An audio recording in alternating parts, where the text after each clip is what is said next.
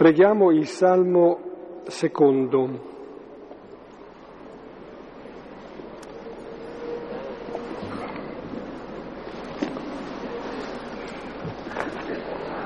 Incominciamo con la preghiera di questo salmo che contiene allusioni al brano che considereremo questa sera. Iniziamo nel nome del Padre e del Figlio e dello Spirito Santo. Perché le genti congiurano? Perché invano cospirano i popoli?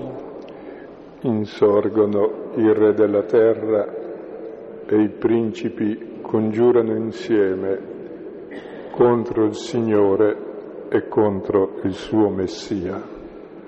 Spezziamo le loro catene, gettiamo via i loro legami. Se ne ride chi abita i cieli, li schernisce dall'alto il Signore. Egli parla loro con ira, li spaventa nel suo sdegno. Io l'ho costituito mio sovrano sul Sion, mio santo monte.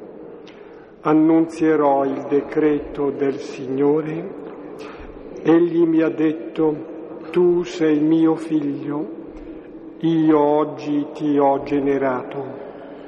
Chiedi a me ti darò in possesso le genti, in dominio i confini della terra. Le spezzerai con scettro di ferro, come vasi di argilla le frantumerai. E ora, sovrani, siate saggi, istruitevi, giudici della terra. Servite Dio con timore e con tremore esultate. Che non si sdegni e voi perdiate la via. Improvvisa divampa la sua ira, beato chi in lui si rifugia. Gloria al Padre e al Figlio e allo Spirito Santo, come era nel principio, ora e sempre nei secoli dei secoli. Amen. Sì, allusioni al brano che considereremo questa sera, dicevo, ecco, difficoltà, congiure, trappole contro il Messia, l'eletto, lo scelto da Dio, e però su questo l'affermazione che è di Dio, tu sei mio figlio, io oggi ti ho generato.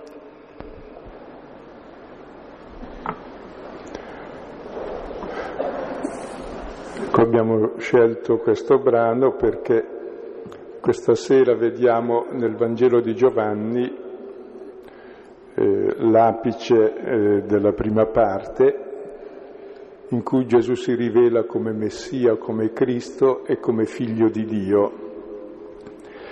E questo salmo è molto indicato perché rivela chi è il Messia, è il pastore, il re che Dio ha messo, addirittura il suo figlio, uguale a lui a sua immagine, e dice è bene ubbidirlo perché sennò vi distrugge tutti.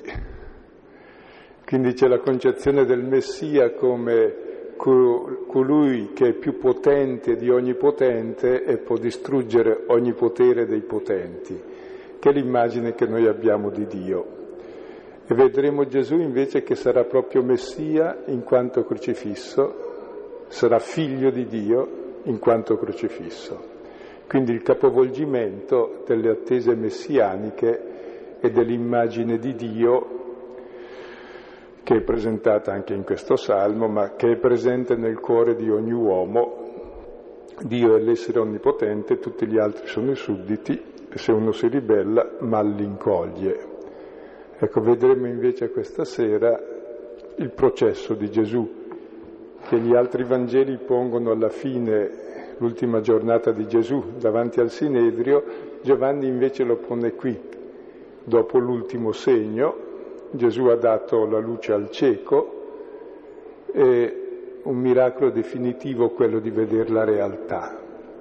La realtà da vedere è l'uomo nuovo che lui ci ha proposto attraverso le parabole del pastore bello, il nuovo modello di umanità che non è quello del brigante e del lupo, ma è quello davvero che ha immagine di Dio, che dà la vita, che dà la libertà. E questa sera allora gli chiedono chi è lui e vedremo l'identità di Gesù, l'identità che tutti noi conosciamo, diciamo sempre che Gesù Cristo, eh, Cristo è diventato quasi il suo cognome, ecco invece non è il suo cognome, eh, l'ha pagato caro questo cognome, l'ha pagato con la croce, era scritto sulla croce che è il Cristo. E poi siamo abituati a dire che Gesù è figlio di Dio ed è vero e che stasera vedremo come lui è Cristo e figlio di Dio in modo totalmente diverso da quanto noi lo intendiamo. Anzi, vedremo è una bestemmia. Il brano è piuttosto lungo, cercheremo di spiegarlo sinteticamente e con chiarezza. Capitolo decimo, versetti 22-42. Ci fu allora la festa della dedicazione a Gerusalemme. Era inverno e Gesù passeggiava nel Tempio, nel portico di Salomone. Allora i giudei lo circondarono e gli dicevano, fino a quando ci togli la vita? Se tu sei il Cristo, diccelo con franchezza. Rispose loro Gesù, ve lo dissi e non credete. Le opere che io faccio nel nome del Padre mio, queste testimoniano di me. Ma voi non credete, perché non siete mie pecore. Le mie pecore ascoltano la mia voce e io le conosco e mi seguono. Io do loro la vita eterna e non periranno nei secoli né alcuno le rapirà dalla mia mano. Il Padre mio, riguardo a ciò che mi ha dato, è più grande di tutti e nessuno può rapire dalla mano del Padre mio. Io e il Padre siamo uno. Portarono di nuovo pietre ai giudei per lapidarlo. Rispose loro Gesù, molte opere belle vi ho mostrato dal Padre, per quale opera di quelle mi lapidate? Gli risposero i giudei, non ti lapidiamo per un'opera bella, ma per una bestemmia, che tu, essendo uomo, ti fai Dio.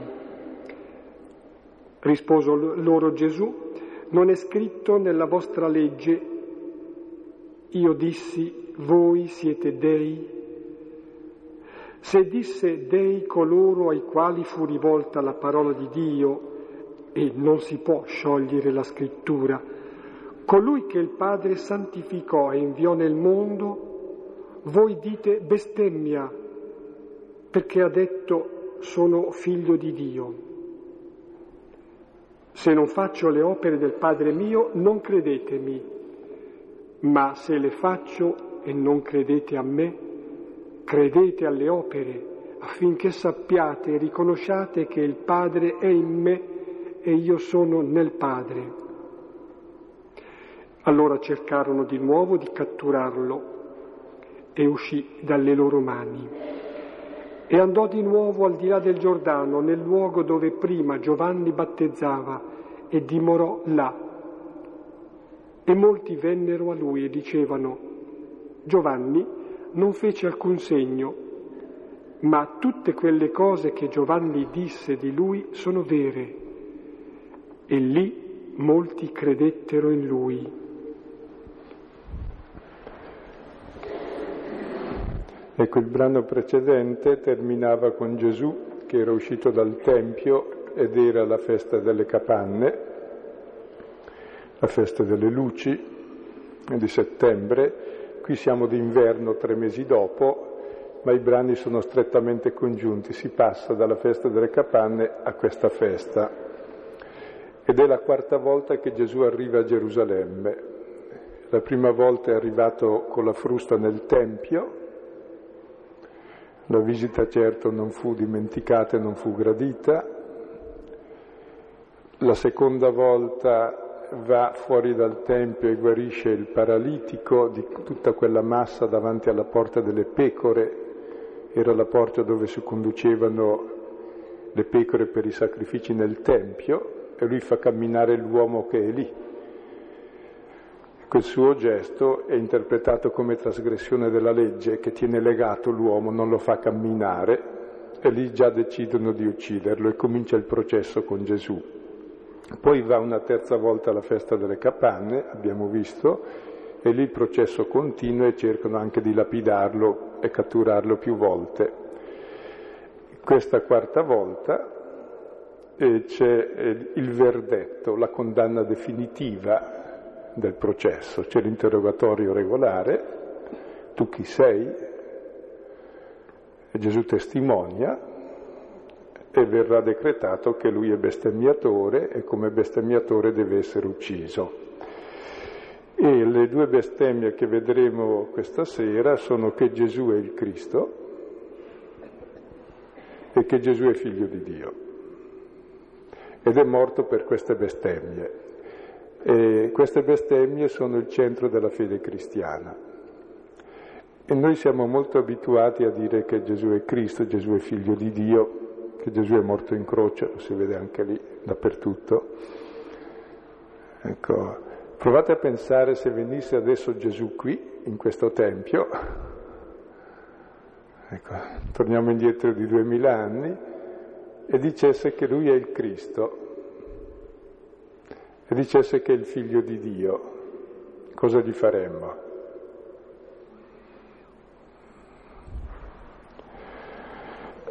Ecco, è utile tenerlo presente, che immagine di Cristo e che immagine di Dio abbiamo noi. E Gesù morirà proprio in quanto Cristo e in quanto figlio di Dio e proprio morendo rivelerà chi è il Cristo e chi è il figlio di Dio. E quindi ci troviamo al centro della rivelazione cristiana e vorrei che cogliessimo in profondità questa sera come il cristianesimo è sostanzialmente una bestemmia per tutte le religioni. Ecco, non dare per scontata la fede cristiana, perché noi applichiamo le nostre idee di Messia, di salvezza, le nostre idee di Dio a Gesù, dimenticando un piccolo dettaglio, che Lui è morto per cambiarci l'idea di Cristo e di Dio. E il nostro Dio è un Dio crocifisso, crocifisso dall'uomo e per l'uomo. Ed è quest'uomo crocifisso che rivela chi è Dio, è uno che ama fino a quel punto. Ed è proprio dalla croce eh, che abbiamo finalmente l'unica rivelazione di Dio che liquida tutte le religioni e tutti gli ateismi, tutte le idolatrie. La croce è la distanza infinita, diceva un autore, che Dio ha posto tra se stesso e ogni idolo. E noi religiosi atei abbiamo infiniti idoli, infinite immagini di Dio e la croce è la messa in crisi di tutte le idee di Dio o contro Dio, che sono uguali. Allora chiediamo al Signore proprio un supplemento di spirito per capire bene in profondità questo mistero che Paolo diceva è scandalo per i giudei, per i religiosi ed è follia, stupidità per i sapienti. In realtà è la potenza e la sapienza di Dio questa croce. E ormai qui la croce si profila all'orizzonte perché appunto Gesù si proclama apertamente il Cristo, il Figlio di Dio. Primi tre versetti, circostanze di tempo, luogo e la domanda. Ci fu allora la festa della dedicazione a Gerusalemme, era inverno, Gesù passeggiava nel Tempio, nel portico di Salomone, allora i giudei lo circondarono e gli dicevano, fino a quando ci togli la vita? Se tu sei il Cristo, diccelo con franchezza. Ecco, ci troviamo nella festa della dedicazione, eh, in greco c'è rinnovazione, il tempo era stato ridedicato dopo la profanazione di Antioco Epifane, ci troviamo a metà dicembre, è inverno, ecco, è un'indicazione non solo di tempo ma del clima spirituale che regna, è la stagione fredda della burrasca, e è la stagione fredda per lui, circondato dai nemici, dovrà affrontare l'inverno, cioè la morte, prima che venga la Pasqua. E lì lui passeggia nel portico di Salomone circondato dai giudei. I giudei, l'abbiamo detto tante volte, lo ripetiamo, non sono i giudei in Giovanni, i giudei sono i capi dei giudei, quella parte dei capi che non hanno accolto Cristo e che hanno espulso e perseguitato anche i discepoli di Cristo e quindi sono portati come, perché anche gli apostoli di Gesù sono giudei, quindi sono quelli che non hanno accolto la luce del Messia e hanno escluso i giudei messianici, cioè i cristiani. E Gesù è circondato e gli domandano fino a quando ci togli la vita e il respiro, ci lasci sospesi. Se sei il Cristo, dicelo con franchezza. È la domanda che fanno a Gesù davanti al Sinedrio l'ultimo giorno e Giovanni la pone qui al culmine della sua attività perché proprio con la sua attività ha rivelato chi è il Cristo. Chi è il Cristo? È quello che viene con la frusta nel Tempio per purificare l'immagine che abbiamo di Dio, è quello che dà il vino bello, è quello che fa camminare l'uomo, è quello che dà la vista ai ciechi, è quello che perdona, è il pastore bello. Abbiamo visto la volta scorsa chi è il pastore bello, esattamente il contrario dell'immagine che tutti noi abbiamo di Cristo, di Messia, di unto del Signore. Per noi l'unto del Signore è colui che ha il potere di Dio. E il potere di Dio è assoluto e domina su tutti e spezza i denti a tutti. Ecco, Gesù invece è il Messia, è l'unto del Signore, il suo titolo sarà sulla croce, proprio in quanto è pastore pastore che sa esporre la sua vita per le pecore, abbiamo visto la volta scorsa, sa disporre la sua vita, metterla a disposizione delle pecore e sa deporre la vita, sa dar la vita, morire per le pecore. Quindi è pastore in quanto sa dare la vita. E il Messia è l'immagine di Dio sulla terra. Ecco, si pensa sempre che arrivi un Messia che ci libera dai nemici, si pensa sempre un Messia che faccia la guerra santa, sia più potente di tutti e vincono i buoni, la crociata dei buoni contro i cattivi. Questo è il regno del Messia. Ecco, per Gesù questo è il regno dei briganti, non del Messia, dove vince sempre il peggiore, il più violento. Gesù è il Messia in quanto agnello che porta il peccato del mondo. Gesù è Messia e Salvatore, ci presenta un nuovo modello d'uomo perché non è l'uomo che domina sull'altro, ma che lava i piedi ai discepoli. Gesù è sovrano e re perché il suo trono è la croce. Non è re che toglie la vita e domina col terrore sugli altri perché ha potere sugli altri, ma perché dà la vita e mette la vita a servizio. Quindi Gesù ci rivela un Messia, un Dio, è un modello d'uomo che è esattamente il contrario di quello che ci si aspettava anche nel salmo che abbiamo pregato all'inizio. Siamo abituati a dire che Gesù è Cristo, ecco è abbastanza sbagliato dire che Gesù è Cristo, l'abbiamo già detto altre volte, bisogna dire il contrario. Se dico Gesù è Cristo vuol dire Gesù non so chi sia, ma è Cristo, quel Cristo che penso io, come pensava anche Pietro. E Gesù gli disse taci Satana. Dobbiamo dire Cristo, e io non so chi sia il Cristo, è l'uomo Gesù. Quest'uomo. Gli altri sono tutte contraffazioni dell'uomo e di Dio, che danno la morte all'uomo. E questo concetto di Cristo, questa attesa di Cristo è il grosso problema del cristianesimo, perché tutti noi diciamo Cristo, Cristo, sì, che Gesù è Cristo, ma quale Cristo? Il Cristo crocifisso? Oppure altre immagini gloriose che ci siamo inventati noi per giustificare i nostri deliri di potere? Non c'è altro Cristo che il Cristo crocifisso e non c'è altro Salvatore che colui che sa dare la vita. E capite bene che mm, la domanda è importante per i capi del popolo, almeno per due motivi. Uno, che se il Cristo è così loro non ci stanno, sono esautorati perché loro vogliono esercitare il potere.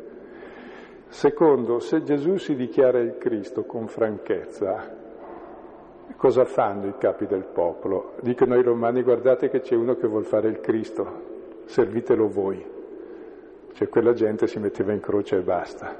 Quindi era comunque per eliminarlo.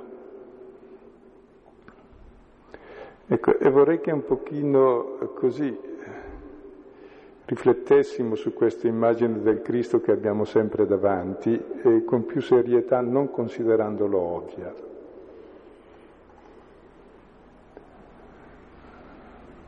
Proprio il mio Cristo, il mio Salvatore, il mio ideale d'uomo è quello lì. Realmente quello mi salva, ma da che cosa mi salva? Ho i suoi criteri. E non a caso l'ultimo miracolo è quello di aprire gli occhi col suo fango, con la sua umanità. La sua umanità ci apre gli occhi su chi è l'uomo e su chi è Dio e ci dà quella verità che ci fa liberi, ci fa figlio di Dio e fratelli di tutti. È una falsa immagine di Cristo, cioè di Messia, di Dio, di uomo, che sono immagini speculari, è realmente la distruzione dell'uomo e della religione usata come mezzo di potere e di dominio e poi tenete presente, anche chi è ateo è ancora più religioso perché fa della religione l'ideologia, quindi non cambia nulla, ma ancora vuole il potere allo stesso modo. Anzi è stata una benedizione che in questo secolo anche si è potuto uccidere non più in nome di Dio, fino a, fino a quando si capirà che in nome di Dio non si può uccidere, neanche in nome dell'uomo. Si può uccidere solo per un proprio falso interesse, che è falso perché è anche contro di te. Si può dominare soltanto perché, per un errore, perché non si è ancora capito come funziona la vita.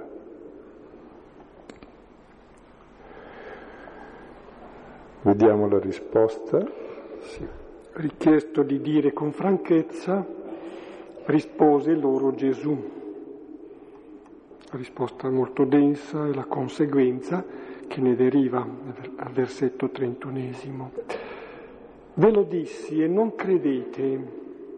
Le opere che io faccio nel nome del Padre mio, queste testimoniano di me, ma voi non credete perché non siete mie pecore. Mie pecore ascoltano la mia voce e io le conosco e mi seguono. E io do loro la vita eterna e non periranno nei secoli, né alcuno le rapirà dalla mia mano. Il Padre mio, riguardo a ciò che mi ha dato, è più grande di tutti e nessuno può rapire dalla mano del Padre. Io e il Padre siamo uno. Portarono di nuovo pietre i giudei per lapidarlo. Ecco, rileggetevi poi con tranquillità questo brano che è molto trasparente e commentiamo molto sinteticamente per arrivare alla seconda parte.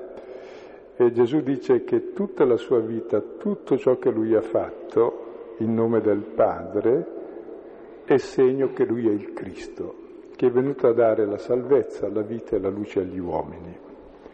Però dice voi non volete credere, non credete, altrove dirà non potete credere. Perché? Perché la fede non è una questione teorica, è molto pratica. Uno crede sempre in qualcosa o in qualcuno, fonda la sua vita su qualcosa o su qualcuno, su qualche valore. E quindi affida la sua vita a questo qualcuno, a questo valore. Ora, chi non affida la vita al pastore bello che sa esporre, disporre ed eporre la sua vita per le pecore, vuol dire che sta affidando la vita in direzione opposta, che altri pastori segue altri pastori, il pastore della morte, allora non può credere. Perché uno crede in ciò in cui crede, appunto. Se sta credendo che l'importante nella vita è il potere, il dominio e far fuori gli altri, è chiaro che non può credere in Cristo che dà la vita e si fa servo di tutti. Anche se magari vuol professarsi cristiano, è chiaro che non ci crede. Cioè non affida la sua vita a questo Cristo. Ecco, Gesù però contempla, quindi sapere che la fede non è questione di, di, dottrina, è proprio una questione pratica, su cosa fondi la tua vita, quella è la tua fede, in Dio o in Mammona, suppone. E dopo Gesù però state tranquilli, dice alle sue pecore che mi seguite. Ecco, sappiate che la mia mano è più forte di ogni mano, la mano è il potere. Il potere del Messia che è povero e umile è più forte di ogni potere potente e la sua mano inchiodata sulla croce è più forte di ogni potenza mondana. La sua stessa mano è quella del Padre, ha il potere di Dio Padre, che è il potere di amare senza limiti. E Gesù conclude voi mi chiedete se sono il Cristo, vi dico di più. Io sono quel Cristo, non come lo pensate voi, ma quel Cristo che pensa Dio, ma non solo sono il Cristo che pensa Dio, io e il Padre siamo uno. Cioè non sono Cristo, sono figlio di Dio. Il mio essere Cristo è l'essere figlio di Dio uguale al Padre, cioè il mio agire come il Padre, il mio essere come il Padre, il mio volere come il Padre, e questo è il mio essere Cristo. Quindi Gesù stesso provoca gli altri dicendo, gli avevano chiesto se era il Cristo, dice il Cristo, molto più del Cristo, molto più dell'unto di Dio, sono il figlio di Dio. Quindi Gesù mette in crisi non solo la nostra idea di Cristo e di salvezza, ma anche la nostra idea di Dio. E di fatti decidono di lapidarlo e tenete presente che quelli che decidono di lapidarlo non sono cattivi, sono quelli che da duemila anni attendono il Cristo e il Messia, sono quelli che da duemila anni hanno ricevuto la rivelazione di Dio. Quando lo vedono davanti, così come si presenta, dico non può essere così. E vediamo un po' com'è. Eppure è un lampo, direi, questo, questa rivelazione, un lampo che solca l'orizzonte dall'Oriente all'Occidente, che può davvero togliere la nostra cecità, come toglie quella separatezza che c'è tra noi e Lui. Lui è il Padre uno, Gesù è il Padre e noi uno. Rispose loro Gesù, molte opere belle vi ho mostrato dal Padre, per quale opera di quelle mi lapidate? Gli risposero i giudei, non ti lapidiamo per un'opera bella, ma per una bestemmia, che tu, essendo uomo, ti fai Dio. Ecco, hanno capito molto bene cosa Gesù ha detto e per questo vogliono lapidarlo. Tu, essendo uomo, ti fai Dio. E questa è la bestemmia. Questa bestemmia è la sostanza della fede cristiana, dove si dice non solo che Gesù è Dio, è pericoloso dire che Gesù è Dio, ci applichiamo a Gesù le nostre idee su Dio, ma Dio che nessuno ha mai visto è l'uomo Gesù. Quell'uomo Gesù che lava i piedi, che si fa servo dei discepoli, che dà la vita per i suoi per crocifissori, Quello è Dio e non c'è altro Dio. Sulla croce muore l'immagine di, di, quel Dio che tutti abbiamo pensato, un Dio giudice, un Dio potente, un Dio che domina, un Dio che sta là, un Dio antagonista dell'uomo, un Dio che toglie la libertà, un Dio che condanna, è un Dio condannato, povero, umile, che porta su di sé il male e ama senza misura. E questa è la gloria, la rivelazione di Dio. Tu, essendo uomo, ti fai Dio. Gesù è uomo. La sua umanità è la rivelazione totale di Dio. Lui uomo è Dio proprio in quanto crocifisso. Ecco, qui siamo al centro della fede cristiana. Ora, capisco che per intuire questo ci vuole il dono dello Spirito di Dio, cioè entrare nel mistero di Dio che è amore e vuol salvare l'uomo e si rivela all'uomo come amore infinito proprio dando la vita per l'uomo. E se non è vero che Gesù è il figlio di Dio, è il più grande imbroglione della storia. No, ancora miliardi ci credono. Ma se è vero, come è vero, che Gesù è figlio di Dio, la nostra immagine di Dio è la più grande impostura della storia, l'immagine che tutte le religioni hanno su Dio. Il nostro Dio è un Dio crocifisso. E la croce è la fine di ogni immagine religiosa di Dio. È la rivelazione di un Dio come amore assoluto che così riscatta l'uomo. Ecco, noi lo diamo per scontato perché diciamo sempre no, che Gesù Cristo è figlio di Dio, è riconosciuto figlio di Dio sulla croce e ci ha salvato con la croce, ci ha i redenti.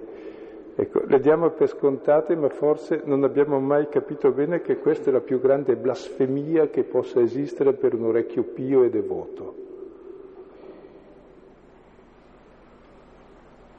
Che quest'uomo sia Dio, sì, così. Dove il male di Adamo non era voler diventare come Dio, è stato fatto a immagine e somiglianza di Dio. Il peccato non è voler diventare come Dio, è far diventare Dio come lo pensiamo noi invidioso, geloso, antagonista, rivale sommo di tutti, giudice, eccetera.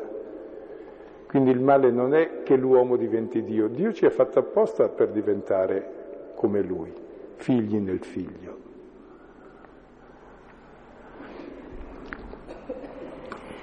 Ecco, si parla molto in questo periodo anche qual è l'identità cristiana, si parla di guerre di religione, si parla di scontri e di cose simili.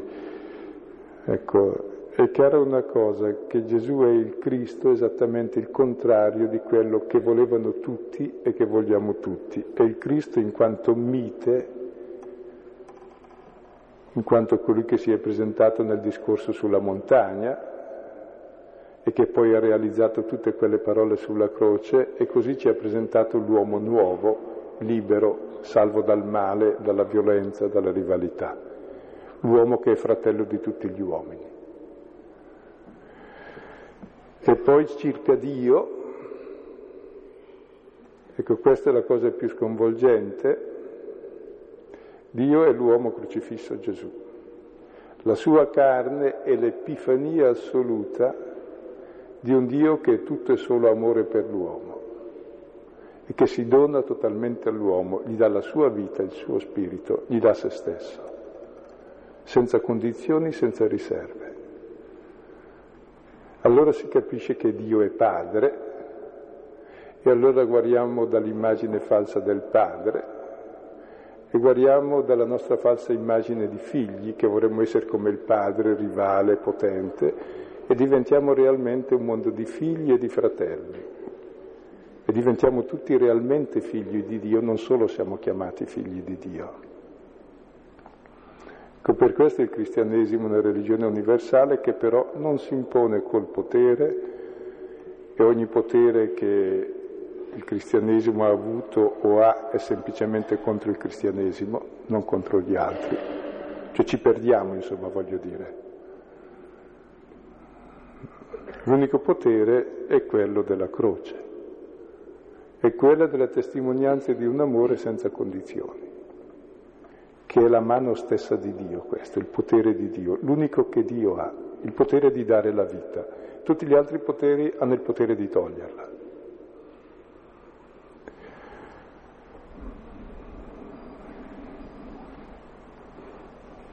Ecco, e come vedete queste due affermazioni eh, sono quelle che escono nel processo di Gesù davanti al Sinedrio prima della croce. Giovanni le pone qui a conclusione della sua vita perché tutta la sua vita è stata rivelazione di questo Dio ed è stato un processo, un processo di illuminazione per chi vuol credere, è un processo di ostinazione, di oscurità, un crescendo di cecità per chi non vuol credere, ma alla fine anche questo crescendo ha un limite, cioè la croce è il limite assoluto, oltre quello non si può andare. Più che mettere in croce Dio non puoi.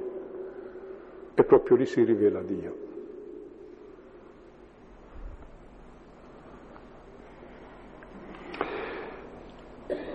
Tu, essendo uomo, ti fai Dio, bestemmia, rispose loro Gesù.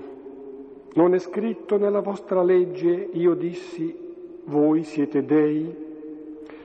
Se disse dei coloro ai quali fu rivolta la parola di Dio, e non si può sciogliere la scrittura, colui che il Padre santificò e inviò nel mondo, voi dite bestemmia, perché ha detto sono figlio di Dio. Se non faccio le opere del Padre mio, non credetemi, ma se le faccio e non credete a me, credete alle opere, affinché sappiate e riconosciate che il Padre è in me e io sono nel Padre.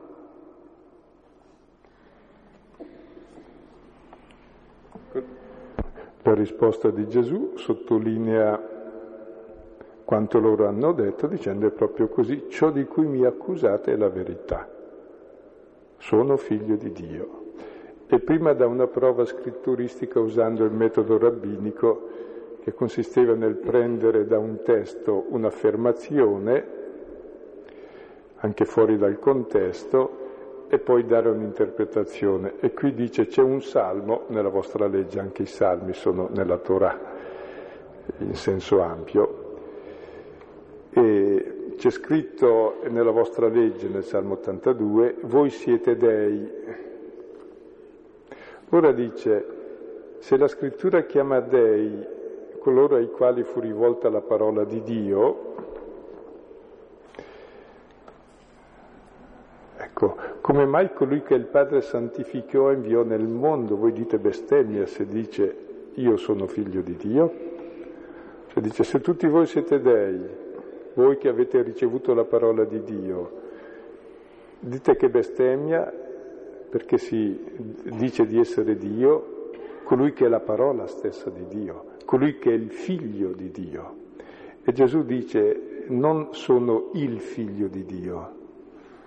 Se dicesse sono il figlio di Dio, poteva essere inteso come un titolo messianico, il figlio di Dio vorrebbe dire è il Messia, invece dice sono figlio è un attributo, cioè proprio l'attributo che qualifica l'essere di Gesù è figlio di, di Dio, il che vuol dire che Dio è suo padre e ha la stessa natura del padre, quindi rivendica l'identità con Dio,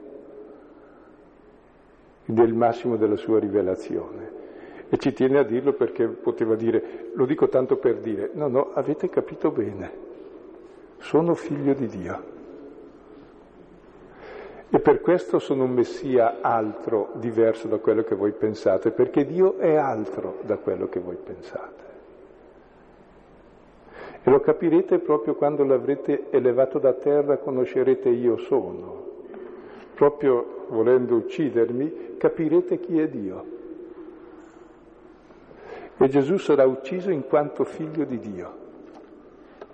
In quanto Messia non occorreva neanche ucciderlo, ci pensavano i romani a farlo fuori. Invece è proprio per questa bestemmia che è la sostanza del cristianesimo. E sarebbe bello che i cristiani avessero coscienza che il centro della loro fede è una bestemmia per tutte le religioni. Piccolo scandalo, ma è vero. Ecco. Non è un piccolo cadavere su un pezzo di legno il nostro Dio. Il nostro Dio è il Dio crocifisso, è la croce di ogni immagine di Dio. È uno crocifisso dall'uomo e per l'uomo, e così è Dio. Come vedete c'è una nuova concezione di Dio, tutta la seconda parte del Vangelo poi non farà altro che presentare questa, sarà l'ultima giornata di Gesù dal capitolo 13 in poi, questa nuova immagine di Dio che è amore, fino sulla croce dove si rivela la gloria, lì starà scritto il titolo che proprio per questo è il Messia. E Gesù continua a dire, se io dicessi solo delle parole fate senza credermi, però sono le opere che accreditano quel che dico, cioè si rifà sempre alle opere. Che opera ha fatto Gesù? Tutta la sua opera è la stessa opera di Dio Padre, Cosa ha fatto il Padre?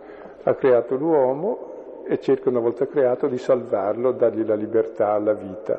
Tutta l'azione di Gesù è liberazione e dono della vita all'uomo.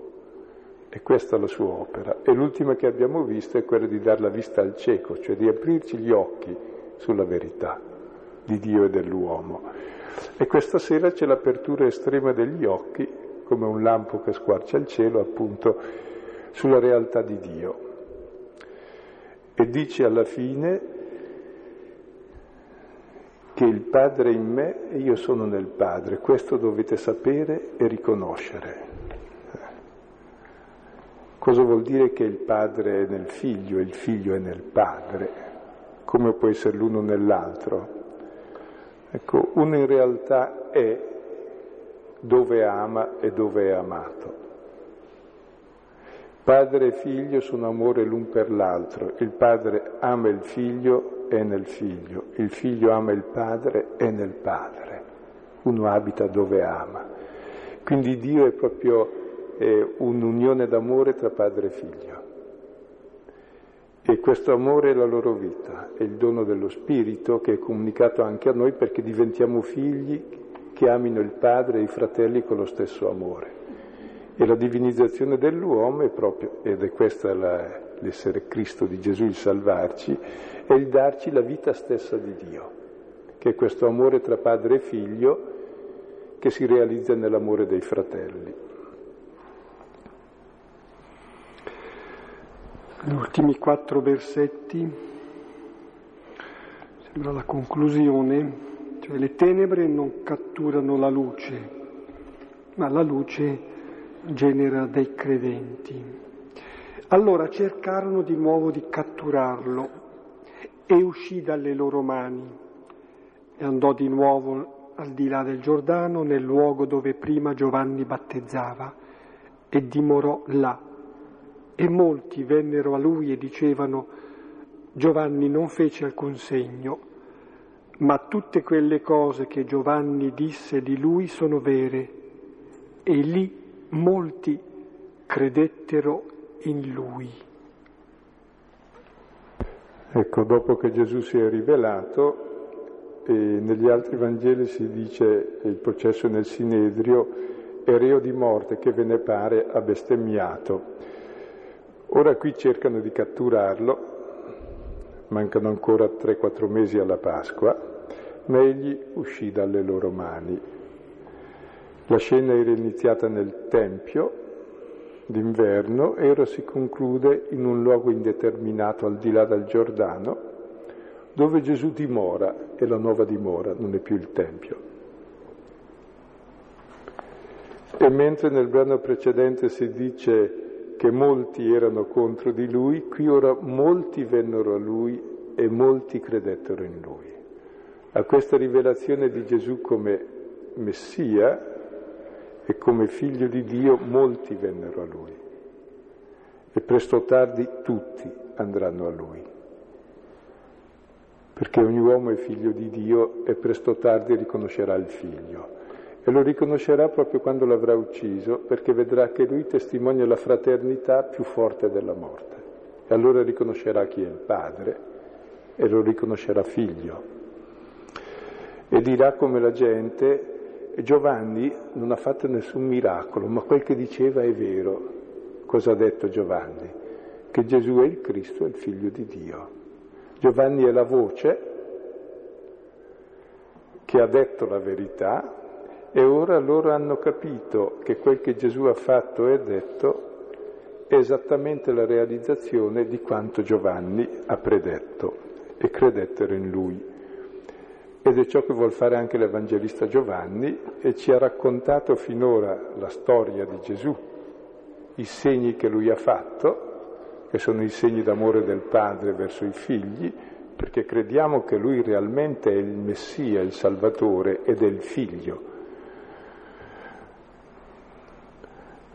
Ecco, come vedete il brano eh, va proprio al centro della fede cristiana, eh, di quelle cose che tutti sappiamo fin da piccoli, ma che rischiamo di considerare sempre troppo ovvie, ecco, e di non capire invece che queste cose sono scandalo, sono follia, sono bestemmia, eppure sono la realtà di Dio e la salvezza dell'uomo.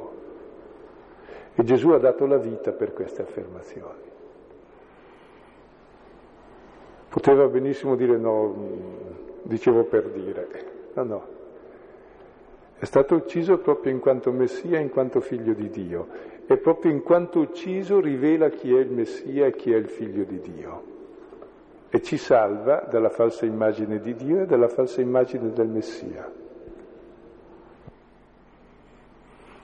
Presentiamo alcuni testi utili, ma stavo pensando che questi sono utili. Il testo necessario è quello che abbiamo, che abbiamo ascoltato, tornarci sopra, interiorizzarlo. Cioè, senz'altro eh, sprizzerà luce, ci farà capire. Testi utili da Giovanni all'interno del Vangelo di Giovanni, il capitolo quinto, 19, 47, 8, 31, 59. Poi Isa, poi Isaia 52, 13, 53, 12. Poi il racconto dei sinottici, prendiamo Luca, capitolo 22, 66, 71.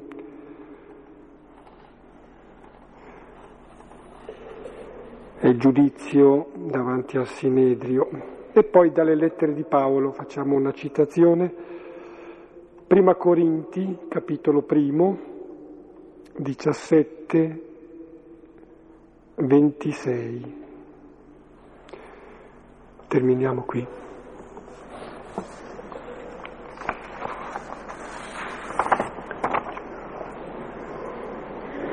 Ed è quello invece della, degli aprirli e poi richiuderli e poi riaprirli, cioè di una, di una conquista in cui uno sente una grande fragilità.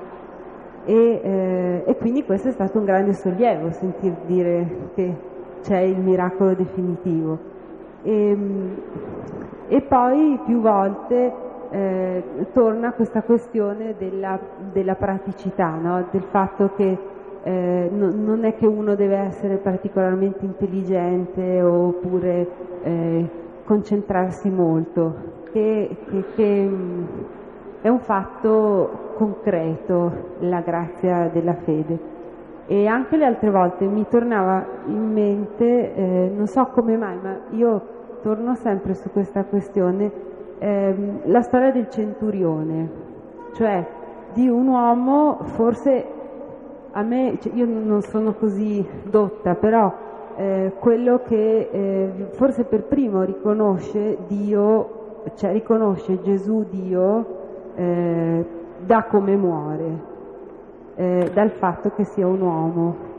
E, e siccome è sempre difficile definire qual è, qual è la difficoltà, cioè è tutto eh, apparentemente molto, eh, molto semplice, eppure è così semplice eh, ed è anche così istintivo che, no, che, non si capisce come mai invece tutta la nostra vita eh, è in, in, nei casi migliori in un tentativo continuo di smantellare, proprio smantellare una resistenza eh, a, ad affidarsi veramente, a, a, ad essere davvero affascinati dal, dal pastore bello, come, come dicevi tu.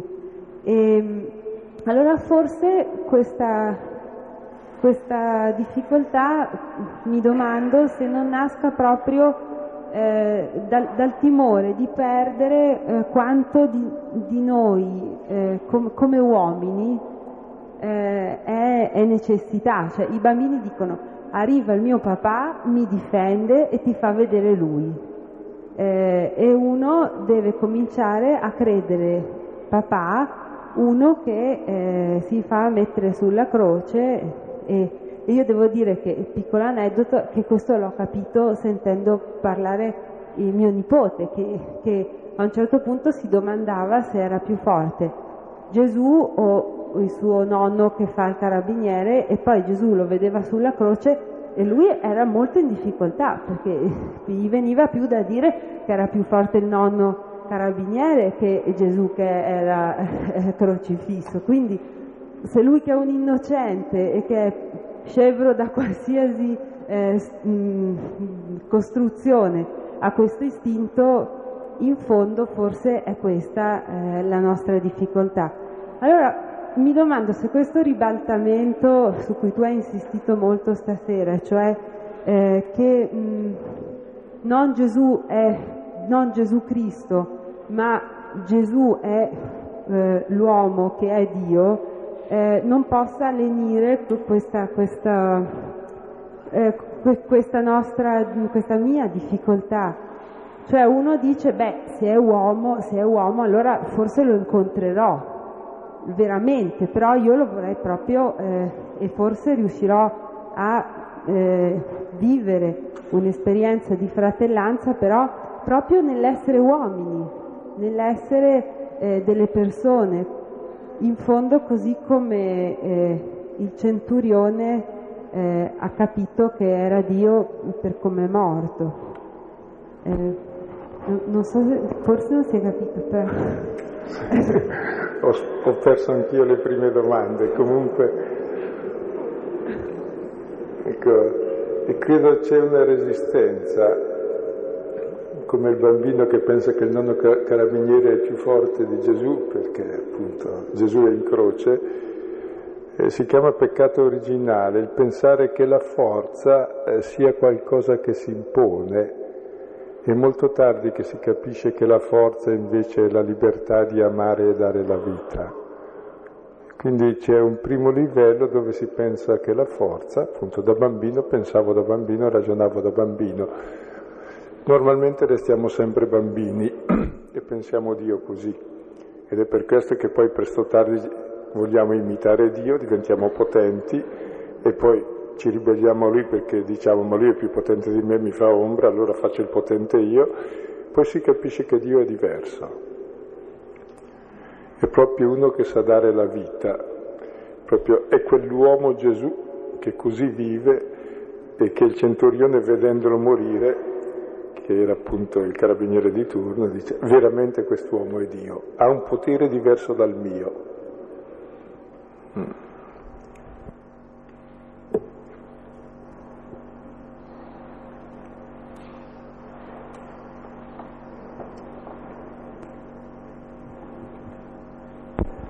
Anche osservazioni brevi.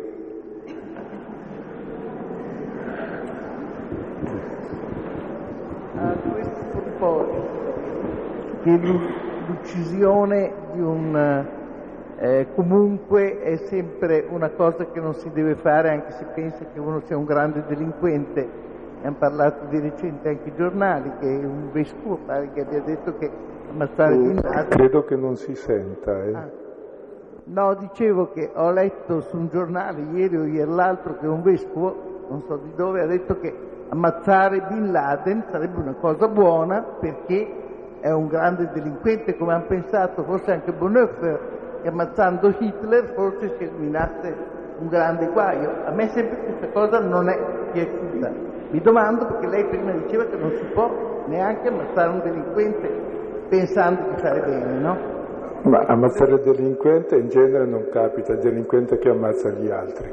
Sì, no, ci sono ancora cannibali, no, l'ultimo l'ho mangiato io. No, ma questo è un problema che si è presentato realmente. Sì. No? dico anche, ecco, dicevo che è stata, è stata ipotizzata questa cosa. A me pare che non, che non essere stato d'accordo perché dicono che Bonhoeffer lo vogliono fare santo o qualcosa del genere. Mm. Lui mi pare che avesse preso parte un complotto per portare ecco, era un dubbio che mi è venuto sentendo adesso qua, questo parlare mm questa cosa non... Non, non... si sente ma va bene, abbiamo capito il concetto credo e credo che ha perfettamente ragione nel senso che eh, non si può confondere certamente il cristianesimo eh, con le proprie viscere eh, di uomo vecchio, antico che risponde alla violenza con la violenza e contro il messaggio e l'azione di Cristo. Ma questo lo può fare il vescovo, il papa, ciascuno di noi, cioè in tutti noi c'è il peccato originale. Se poi qualcuno lo dice, pazienza. Per fortuna il papa dice diverso, ma il Vangelo rimane uguale. Poi se uno, uno può esternarsi come vuole e si esterna come può.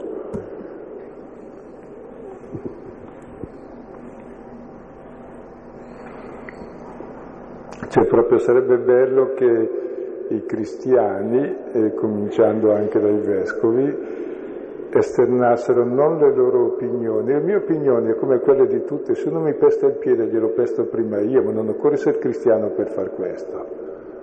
Basta essere bresciano, per esempio. E, mentre invece essere cristiano vuol dire un'altra cosa. E vorrei annunciare questa, l'altra la faccio abbondantemente ma perché sono peccatore mentre invece vorrei annunciare proprio questa pace che il Signore ci dona e che alla fine vince. La sua mano è più potente ed è la stessa del Padre ed è la mano del crocifisso.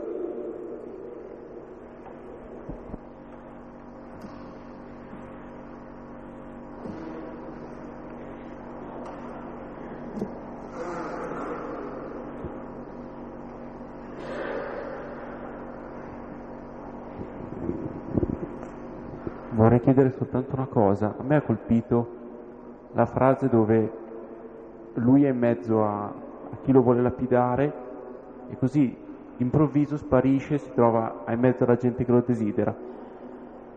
Potresti dirmi qualche parola in più? E rispondo con un'affermazione ancora più strana. Quando prendono le pietre per lapidarlo, cosa fa Gesù al versetto 31? Con impassibilità divina risponde loro, per quali belle opere del Padre mio mi lapidate. Cioè invece di sottrarsi ai sassi rimane l'impassibile. Evidentemente l'Evangelista vuol dire qualcosa di preciso, che non c'è violenza che regga davanti alla verità e alla rivelazione. Questo è il primo, non so, avete notato un'incongruenza, se ti stanno per lapidare non fai un bel discorso Dice no. Anche in quel momento dice la verità con calma. E poi dopo si dice che all'improvviso uscì dalle loro mani e andò di nuovo al di là del Giordano, che vuol dire che ha fatto almeno più di un giorno di cammino. E fuori dal Giordano molti credettero in lui. Evidentemente eh, l'Evangelista annota quel che gli serve sempre, come ogni autore.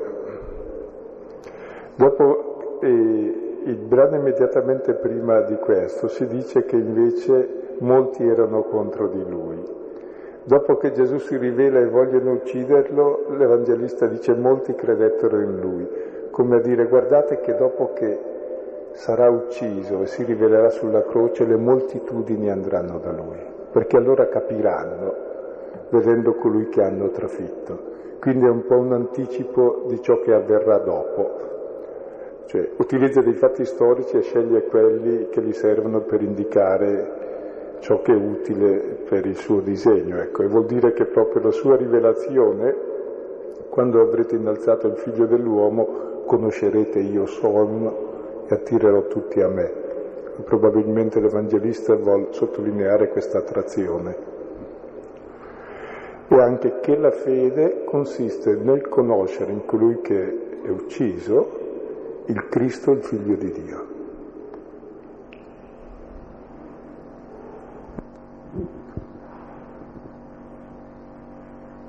Io stavo pensando che nel mio ruolo di cristiana, rispetto agli ebrei conterranei di Gesù che avevano queste due etichette, Cristo, figlio di Dio, che non riuscivano bene a attaccare alla figura di uomo Gesù perché stonavano un po'. Io ho tutta una serie di etichette che spontaneamente attacco a Gesù da quando sono piccola, che sono molto più subdole perché sono buono, amore infinito, è morto per noi, quindi sembrerebbero un messaggio molto più evidente di questo Gesù diverso da quello che penso e nonostante questo riesco comunque a travisarle, cioè sono così chiare e gli do sempre il significato sbagliato. Però c'è una cosa che mi consola molto, che tutte le volte che sento parlare come stasera di questa immagine che è totalmente altro di Dio, c'è qualcosa in me che non è razionale, che è viscere, cioè proprio a basso livello, che però prova una gioia immensa, cioè proprio esulta perché capisce che questa è la buona novella, cioè che un Dio così è veramente bellissimo e questo mi lascia aperta una speranza che insomma anche la parte più razionale, più zuccona, prima o poi il significato giusto alle etichette riesce a darlo. E grazie perché è lo stesso credo non solo per te ma anche per me e penso per tanti miliardi di persone che da cosa è motivata la fede? Dal vedere questo Dio. Cioè, non c'è nessun altro segno, è l'ultimo segno. Vedere che è bello davvero che sia così. È la buona notizia. Che risponde a, a quello che c'è di più profondo nel nostro cuore e viene risvegliato proprio da questo. E quanto dice appunto Giovanni 12:32, quando sarò innalzato attirerò tutti a me.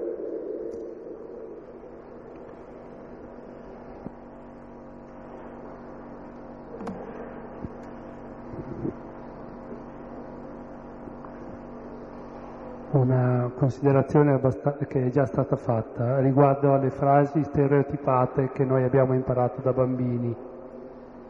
E a questo riguardo eh, direi che mi risultano molto vicini questi capi dei giudei perché secondo il nostro modo di pensare mi sembrano le uniche persone ragionino con quello che noi chiamiamo intelligenza e che agiscono con quello che noi chiamiamo logica. E a questo riguardo però subito dopo mi viene abbastanza spontaneo di ringraziare di non aver visto io direttamente, di non aver sentito io direttamente il Cristo perché molto probabilmente sarei stato un buon giudeo anch'io. Io credo che proprio riconoscersi in questi è il principio dell'illuminazione, perché se foste ciechi non avreste nessun peccato, ma siccome credete di vederci, il peccato rimane. Invece vedere che siamo ciechi, che non lo vedremmo, è, il principio della sapienza. Mm. Filippo c'era Amedeo dietro di te che aveva alzato la mano mentre girato. Dicevo, purtroppo non è capitato sempre che di fronte alla logica o di fronte a delle, a delle risposte eh, intelligenti eh, la gente si sia fermata, non abbia lapidato, non abbia crocifisso qualcuno, perché questa volta gli è andato bene e poi purtroppo alla fine gli è andata meno bene. Ma questa è una constatazione. Quello che dicevo che mi è piaciuto all'inizio, prima della lettura, è quello che hai detto relativamente al fatto di porre Lui, cioè Gesù Cristo, come nostro idolo, cosa che effettivamente facciamo assai raramente. Cioè il fatto che tutti quanti noi siamo chiamati alla santità e che effettivamente noi possiamo porre eh, in Lui il nostro modello, sono due cose che tutto sommato io non ho mai pensato prima soltanto in questi ultimi due anni mi sono diventate più familiari. Cioè, quando proprio nel contesto di Giovanni si parla di Gesù il Cristo, come questa sera, per la prima volta dicelo, adesso comprendiamo cos'è Gesù il Cristo proprio in quanto pastore modello, modello d'uomo perché il Cristo è quello che salva l'uomo. E come si salva l'uomo? L'uomo si realizza secondo dei modelli che lui capisce come validi e poi tutta la sua vita la dedica a questo. Ecco. Se Gesù è davvero il modello, l'uomo realizzato, colui che sa amare, sa vivere, sa donare, che ha coraggio, sa dar la vita, dar la libertà, eccetera, questo è un bel modello d'uomo, addirittura è Dio. E, ed è importante più di quanto appaia il modello, perché noi agiamo sempre in base a modelli eh, inconsciamente. Eh? Tutta la cultura è per modelli, non siamo per istinto. Impariamo da che cosa? Da quel che, si, da quel che si vede e ci si dice. Ecco, quando il modello vincente diventa quello bello invece di quello brutto, allora saranno cieli nuovi e terra nuova. Ma già quando uno lo capisce c'è una terra nuova dentro il cuore, ecco, c'è una sorgente di vita, si accorge che è vera, che vale la pena, che è bella.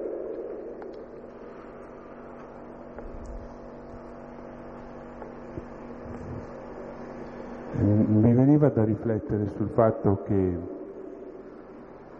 in fondo ci si ricollega sempre a, a un caos iniziale, cioè questo caos mi sembra che non è finito e quindi è anche consolante pensare che eh, abbia invaso anche la nostra vita, il nostro tempo, no? cioè è qualcosa in cui ci troviamo dentro, e, però standoci dentro abbiamo sentito questa, questa parola, questa voce, ecco. Perché se è vero che è con naturale, diciamo, eh, rispondere, facciamo nello stesso tempo fatica e allora si cerca di capire perché, perché la fatica.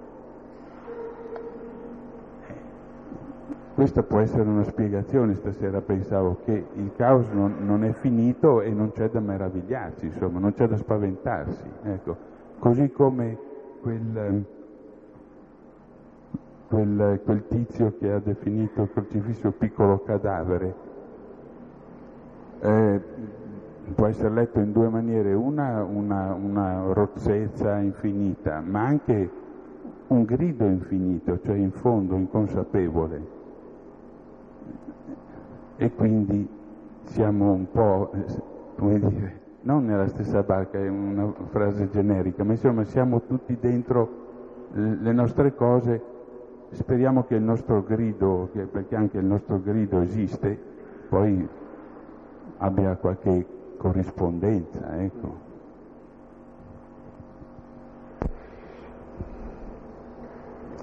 Ma io prego un po' il Signore che noi cristiani siamo sempre più, teniamo sempre un po' più gli occhi aperti su questa realtà e credo davvero che allora progressivamente veniamo illuminati perché ecco, dal caos si esce mediante la luce e la luce è proprio questa, è il pastore bello, ecco, è il Cristo, è il figlio di Dio che si realizza come Cristo figlio di Dio proprio in quel modo e gli diventa il faro. E io chiedo che siamo davvero illuminati sempre di più perché è lento il passaggio dal caos alla luce. tutta la vita è una gestazione per nascere, per venire alla luce, però un po' gli occhi si aprono.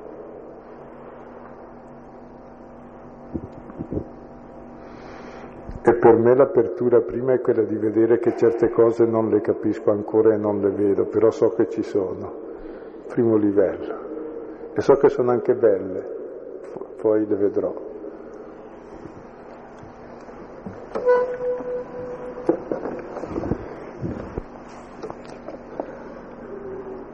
Preghiamo assieme gli uni per gli altri e tutti noi preghiamo per il mondo intero, le donne, gli uomini della nostra generazione, la Chiesa,